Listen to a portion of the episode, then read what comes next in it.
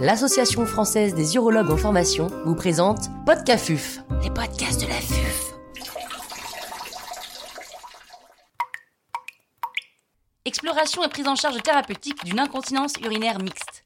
Professeur Emmanuel Chartier-Kassler, chirurgien urologue à la Pitié-Salpêtrière à Paris, nous fait part de son expertise. L'intervenant n'a pas reçu de financement.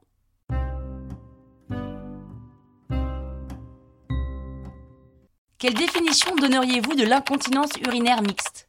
Donc l'incontinence urinaire mixte pour tous les jeunes collègues et même j'allais dire pour les plus chevronnés, c'est toujours la situation qui en consultation terrifie parce qu'on a l'impression qu'on va jamais arriver à démembrer les symptômes. Donc il faut d'abord parler de définition. Ce sont des patients, des patientes qui vont venir en rapportant des symptômes d'effort évidents, incontinence urinaire, à la toux, à l'éternuement, au rire, à la marche, et un syndrome d'hyperactivité de vessie associé qui comprend notamment le symptôme majeur qui est l'urgenturie, qui est cette envie irrépressible, compulsive, nécessitant d'aller aux toilettes et qui peut aller jusqu'à l'incontinence urinaire par défaut de retenue jusqu'au temps d'accéder aux toilettes.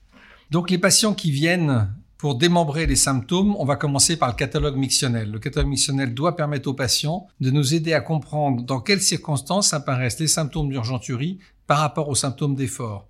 Le travail du thérapeute, c'est d'abord de faire un travail de compréhension des symptômes pour les corréler à un mécanisme qui va permettre ensuite de choisir le meilleur traitement. Donc la priorité actuelle, c'est le catalogue mictionnel. Et puis bien sûr, comme il y a des symptômes d'urgenturie et d'incontinence urinaire mixte, on ne peut pas échapper au bilan standard qui comprendra l'examen d'urine, l'échographie à la recherche du résidu ou de toute pathologie intrinsèque à la vessie qui pourrait irriter, et l'endoscopie il est difficile d'envisager la prise en charge d'une incontinence urinaire mixte sans endoscopie. Là, il faut faire une petite parenthèse. La parenthèse, c'est chez les patients qui ont déjà été opérés ou qui ont déjà eu une pathologie du bas appareil urinaire. L'endoscopie, elle est même plus négociable, elle est euh, absolument indispensable pour rechercher un effet secondaire lié au traitement précédent. Et on pense aujourd'hui notamment chez les femmes aux complications des bandelettes sous-urétrales qui peuvent se manifester par l'apparition d'une incontinence urinaire mixte qui n'existait peut-être pas au moment de la pose de la bandelette qui avait été mise pour une incontinence urinaire d'effort. Vous attendez-vous à des difficultés pour en faire le diagnostic? Le diagnostic de l'incontinence urinaire mixte est forcément difficile. Et s'il il doit y avoir deux parties, il y a la partie élimination de tout ce qui peut irriter l'appareil urinaire et qui va expliquer le symptôme de façon simple. Et la deuxième partie qui est étude physiopathologique du bas appareil urinaire pour comprendre dans quelles circonstances apparaît l'urgenturie, alors qu'il n'y a pas d'anomalies anatomiques récentes ou majeures de l'urètre ou de la vessie. Le bilan urodynamique, à l'évidence, fera partie euh, de la prise en charge, surtout après échec d'un traitement euh, de première ligne du type anticholinergique ou euh, bêta-3 agoniste. La situation du bilan urodynamique dans l'incontinence urinaire mixte, contrairement à l'incontinence urinaire d'effort, notamment chez la femme, il est non négociable. on sait bien que dans les recommandations de la prise en charge de l'incontinence urinaire féminine, une des conditions indique de façon absolue le bilan aérodynamique avant une prise en charge chirurgicale, c'est la présence de symptômes qui font que l'incontinence urinaire n'est pas pure et qu'il existe des symptômes mixtes. J'aimerais faire une parenthèse là sur la situation très particulière des patients qui ont eu de la radiothérapie. Ces patients hommes qu'on voit pour incontinence urinaire majoritairement d'effort au sens anatomique du terme, mais cliniquement prédominante sur le plan de l'incontinence par urgenturie du fait des radiothérapies prostatiques alors eux, la radiothérapie fait vite comprendre qu'elle est en cause dans les urgenturies, mais il ne faut pas oublier que les urgenturies sont majorées par la déficience sphinctérienne qui laisse passer la colonne d'urine dans l'urètre et qui euh, sensibilise les capteurs au flux, rendant compte de l'aggravation de l'urgenturie.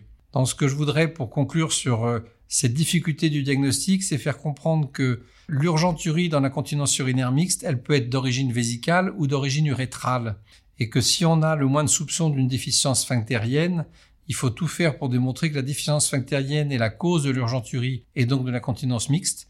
Et dans cette démonstration, on peut faire toutes les explorations qu'on veut, mais le catalogue mixtionnel et l'interrogatoire restent prioritaires. Un patient ou une patiente qui vous dira que les symptômes apparaissent au changement de position, apparaissent à la marche prolongée, vous aurez des arguments pour penser qu'il y a peut-être une cause urétrale et que donc c'est l'incontinence d'effort et donc la déficience sphinctérienne qui va expliquer en majorité euh, les symptômes d'urgenturie. Y a-t-il des nouveautés dans la prise en charge de l'incontinence urinaire mixte? Pourquoi tout ça est important? Bah, Parce que ça met en jeu la prise en charge thérapeutique. Et la question va être de savoir s'il faut commencer par la partie effort ou la partie urgenturie. J'allais dire, on commence par ni l'un ni l'autre. On commence par ce que souhaite le patient. L'incontinence urinaire mixte impose encore plus que pour les autres causes d'incontinence de s'intéresser à la gêne. Quelle est la gêne du patient? Quel est le symptôme prédominant? Et il n'y a pas de scrupule, s'il existe une incontinence d'effort associée mais qui n'est pas majoritaire, à faire un contrat avec le patient qui est un contrat d'objectif. L'urgenturie est l'élément qui me gêne le plus. Je souhaite commencer par ça. Et on fait un test thérapeutique avec des anticholinergiques, un test avec de la neuromodulation du nerf tibial postérieur, avec de la neuromodulation sacrée, éventuellement avec de la toxine à faible dose, à condition qu'on ait les arguments pour penser que la demande du patient, qui est surtout de s'intéresser aux symptômes d'urgenturie, soit légitime à cause de la gêne et à cause des explorations qu'on a fait au préalable. Donc on ne peut pas dire qu'il y ait des nouveautés au sens strict du terme, il y a juste des nouveautés sur la partie incontinence urinaire mixte, mais je dirais que la vraie nouveauté, c'est de savoir ne pas laisser passer une incompétence sphinctérienne qui explique une partie des symptômes d'urgenturie. Ceci est d'autant plus vrai chez la femme aujourd'hui qui a déjà été opérée d'une incontinence d'effort et qui voit apparaître des symptômes d'urgenturie avec le temps. Certes, ça peut être le vieillissement vésical, mais il ne faut pas négliger la part d'insuffisance sphinctérienne et de béance du col, qui est très souvent en cause.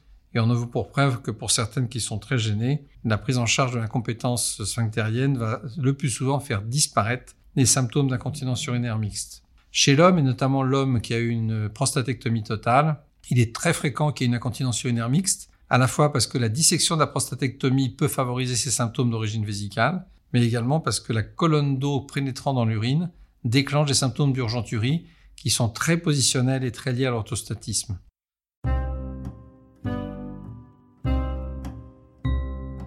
Un grand merci au professeur Emmanuel Chartier-Kassler pour ses conseils précieux. C'était Podcafuf, les podcasts de la vie.